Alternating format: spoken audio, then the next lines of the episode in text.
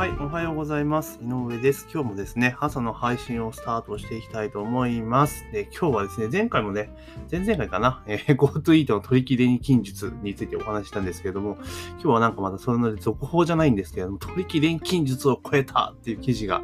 あったので、まあ、それについてまたですね、ちょっとお話をしていきたいというふうに思っております。で、まずね、番組のフォロー、えー、登録をね、ぜひお願いします。えー、お聞きになられてるメディアなんていろいろちょっと言葉は違うんですけれども、登録もしくはフォローをね、忘れずにポチッと、えーしていただけるとありがたいなというところでございます。で今日はね、え GoTo イート鳥貴族の錬金術を超えた数十円の調味料のみを頼むつわものも政府は運用見直しという記事が、え 出てましたので、まあ、それについてね、お話をしていきたいと思います。で、そもそもね、この取引錬金術って何なのかっていうところでね、ご存知でない方もいらっしゃると思うので、えざっくり説明をすると、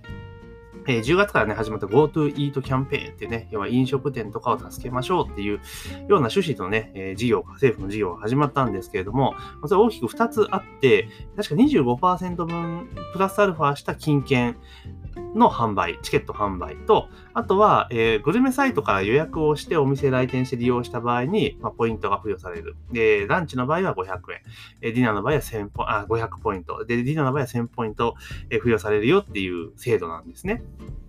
で、問題になっているのが、そのグルメサイト経由で予約をしてポイント付与するパターンってやつなんですね。で、これが制度の中で、例えば、えー、そのね、えー、グルメサイトから予約をして、まあ、そもそもなんかランチとかディナーとかで、グルメサイト経由で予約してっていうのは多分席だけの予約とかそんな手だと思うんですけど、そもそも制度設計そこが全然ダメなんじゃんと思ったりはするんですが、まあそれで予約して、まあお店に行くと。で、お店に行って普通であれば、例えばランチだったら、まあ1000円ぐらい、まあ1000円前後、えー、700円、800円ぐらいのものを頼んだら、まあ、500円分あの国からポイントが返ってきますよっていう体なんですね。で、えその当然ですね、グルメサイトから送客するので、送客手数料がかかるわけですよ。何いくらかね。まあ、そんな数十円ぐらいだと思うんですけれども、まあ、発生すると。いうところなんですよ。だから、普通の目論見通り経営予約をしてですね、普通にお店に来店されて、普通に注文されるや何ら問題がない制度なんですね。ただ、え席だけの予約みたいな感じでも OK にしているので、で、で利用条件も決まっていないので、えその予約をしてですね、例えば、えランチ、ディナーにしましょうか。ディナーの時に、まあ、予約をして、お店に行くと。で、その時にですね、例えばターゲットにされたのが鳥貴族なんですけど、鳥貴族って、えー、1皿299円で、まあ、消費税入れても、えーまあ、30円ですか、ね、330円ぐらいですよね、ざっくりと。330円ぐらいですよ。で、そこに、鳥貴族に予約をしていく。で、行って、えー、焼き鳥を一皿頼んで、お会いそうで出ていくっていうなると、えー、払う金額は330円くらいですよね。消費税でざっくりと。で、えー、それで行って払って330円で食べたら、えポイントが1000ポイント入ってくるわけですよ。うん。入ってくるわけですよね。で、そのポイントね、まあ、ポイントは1000ポイント入ってくるし、まあ、自分で330円使ってるけど、総裁すると1回あたりでいくと、ね、670円の、まあ、ポイントがプラスになっているわけですよね。本来であればポイント分は全部使った分の一部が返ってくるって発想なんだけれども、返ってくるポイント量の多いから、からこれを繰り返すことによって錬金術するみたいな感じなんですよね。だから今の例で言うと、えー、今もできないみたいですけども、当たり前ですが、えー、1回で670円か。だから10回やれば6700円分のポイントが貯まるみたいな。で、それでそのポイントをコツコツ貯めていって、えー、それでなんか美味しいところね、いいところで使おうみたいなね、ちょっと、あれなんですそういうのがあったというところなんですね。まあ、もうそもそもそれ大問題で、お店側からすればその時間、まあね、滞在時間がないにしても、焼き鳥焼いてなんだか提供するまで行ったって、一席が、例えば多分、少なくとも12、3、15、6分は埋まるわけですよね、そのお客さんのために。で、15、6分埋まった挙句、えー、300円、330円の売り上げ。だけどそこから食材原価引いて、で、人件費引いて、送客手数料引いたら多分ほとんど利益残らないですよね。で、その時間席埋まると。で、今、あの、あれですよね。ソーシャルディスタンスみたいな感じで言われてるから、結構その店内に入る。で、そもそもまあお店を利用するお客さん自体が少ないので結構しんどいわけですよね。うん。ってなっちゃうわけですよ。だもう店からしたら迷惑千番だとっていう話で、まあ問題になって、一応そういうところを塞いでいきましょうよって話なんですけど、まだこれ、制度としてやってないんですよ。もうすぐやらなあかんですよね。もう政府が通達させてもうダメですって言い切っちゃ終わる話なんですが、まだ検討するとか、なんか、利用上、構成役ので指示したって形でも強制力持ってないんですよね。まあ持てないのかもしれないけれども、まあ、これやらなきゃダメですよね。政府が命令して、こういう制度変更になりましたっていう形で通達出さないと、お店側からするとね、いやいや、そんな書いてねえだろうってお客さんがね、嫌なわけ。こんなことをするお客人って結構めんどくさいお客さんなのも言うまでもないので、あの、これ、政府はもうそういうルールで変わったんですっていう言い切れるような状況にしてあげないと、まあちょっとお店としてはね、大変なんじゃないかなと思います。で、まあその鳥貴族の話はそれでいいんですけれど、よくはないけど、まあそういうことだったというところなんですが、まあやっぱいろいろ出てくると あれなんですよね。このあるのが、あの、数十円の調味料だけ頼む事例もあったというところなんですよね。だから、例えば、えー、なんか、もう本当にだからおまけでついてくるようなものって ありますよね。えそれを買って、30円で書いてるんですよね。数十円だか30円とか50円とかそういうものですよね。で、頼んで終わりにすると 言ったらもうなんか970ポイント分がみたいな感じなんですけど、もうこれはね、正直言って、その、制度云々っていうよりももうモラルの問題ですよね。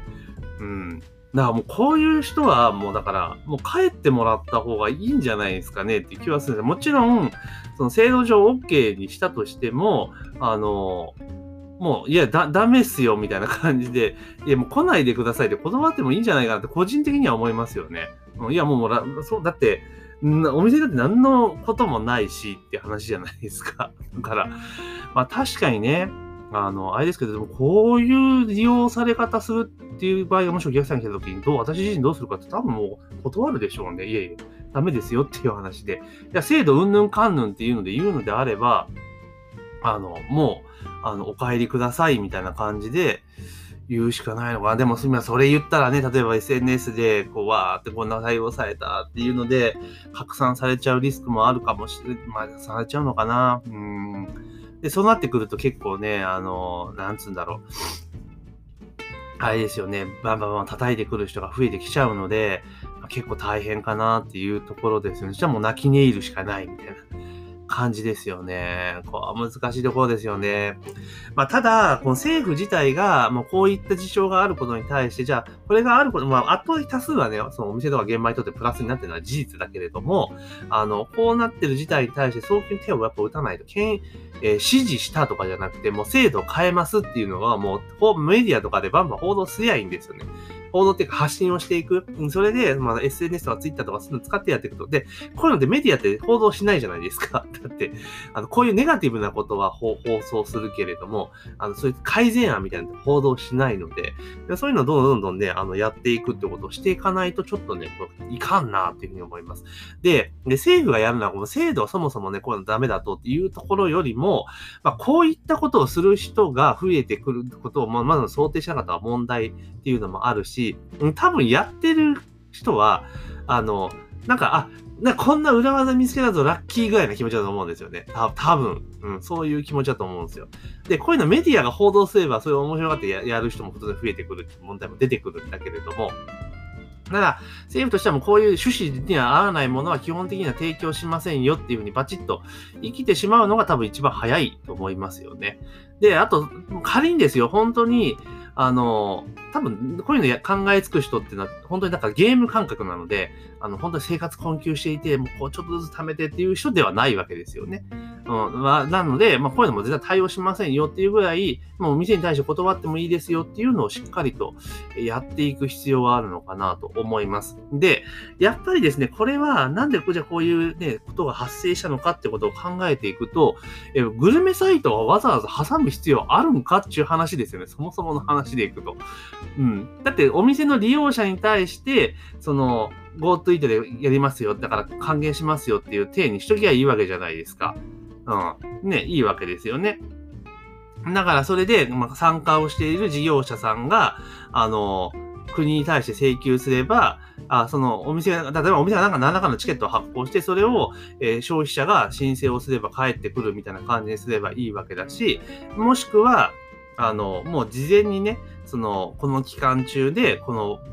えー、GoTo なんちゃら、だから多分その、なんていうの、件数を把握させるために、あの、そういう手はずになってると思うんだけども、それも自主申告とかでもいいと思うんですよね。うん。だからその辺をちゃんと管理したいっていうふうに思うんだったら、さっき言ったマイマイナポイントみたいなのでやってるわけじゃないですか。それとうまく連動させるとか、まあ、そういった形にしていきゃいいわけですよね。だからその期間を長くして、例えば、もうこの期間に、あの、マイナンバーカード、だからもうそれこそ、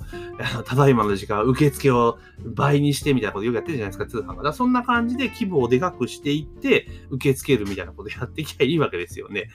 だからそれ、本当前にも別のね、番組でも言いましたけど、その、施策施策がもう全部独立で連続性がないから、こういうことが起こるんですよね。だからまあ、あの、今回のことでですね、こういったこともあると、だから日本人、もちろん民度高いんですけれども、こうやってゲーム性を楽しむ人が一定数いるってことは、やっぱある程度、官僚の人もね、ちゃんと掴んどかないといかんですよね。多分、普通に考えたら、いや、そんなことするやついないよって思うかもしれないですけど、今のご時世って、こうやってなんかすげえ裏技的なものが発見して、Twitter とか SNS に投稿したら、バズるのが見えてるわけですよね。で、この人たちはもちろんその、なんだろう、得するとかいうよりも、SNS でバズることの方が自分たちのプラスになっているわけですよね。だからそういったことを見据えて、あ、これちょっとバズりそうだなっていうところはやっぱ塞いでいくっていうことをやっていくし、で、もちろんね、最初から全部がうまくいく制度なんていうのはほとんどないので、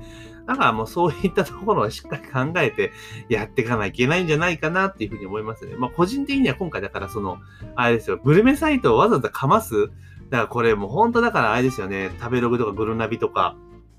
ホットペッパーとか、まあそういう業界業界団体ですよね。まあ、そこに対する、ま、配慮なのかもしれないけれども、実際今そこがもうね、オワコンになりつつある状況を考えたときに、あえて救済する必要は個人的にはないんじゃないかな。そんなところを救済するぐらいだったら、店、店とか店舗をダイレクトに救済した方が良かったんじゃないかなというふうに個人的には思ったりします。というところで、まあ今日はですね、数十円の調味料で、え錬金術をやっている GoToEat を悪用しているっていう記事がありましたので、まあそれに対してですね、ちょっと思ったことをお話をさせていただきました。えー、ぜひね、番組登録もしくはフォローね、お願いいたします。えー、登録とかね、フォローをしていただきますと、えー、助かりますし、私喜びましてね、やりますので、また質問とかね、こんなネタ取り上げてくれみたいなことがありましたら、えー、ぜひメッセージ等々いただければね、対応させていただきますので、ぜひね、今後とも、えー、リスニング毎、まあ、ほぼ毎朝配信しておりますので、えー、お聞きいただけるとありがたいなというふうに思っております。というところで、本日の朝の配信は以上とさせていただきます。えー、今日も一日頑張っていきましょう。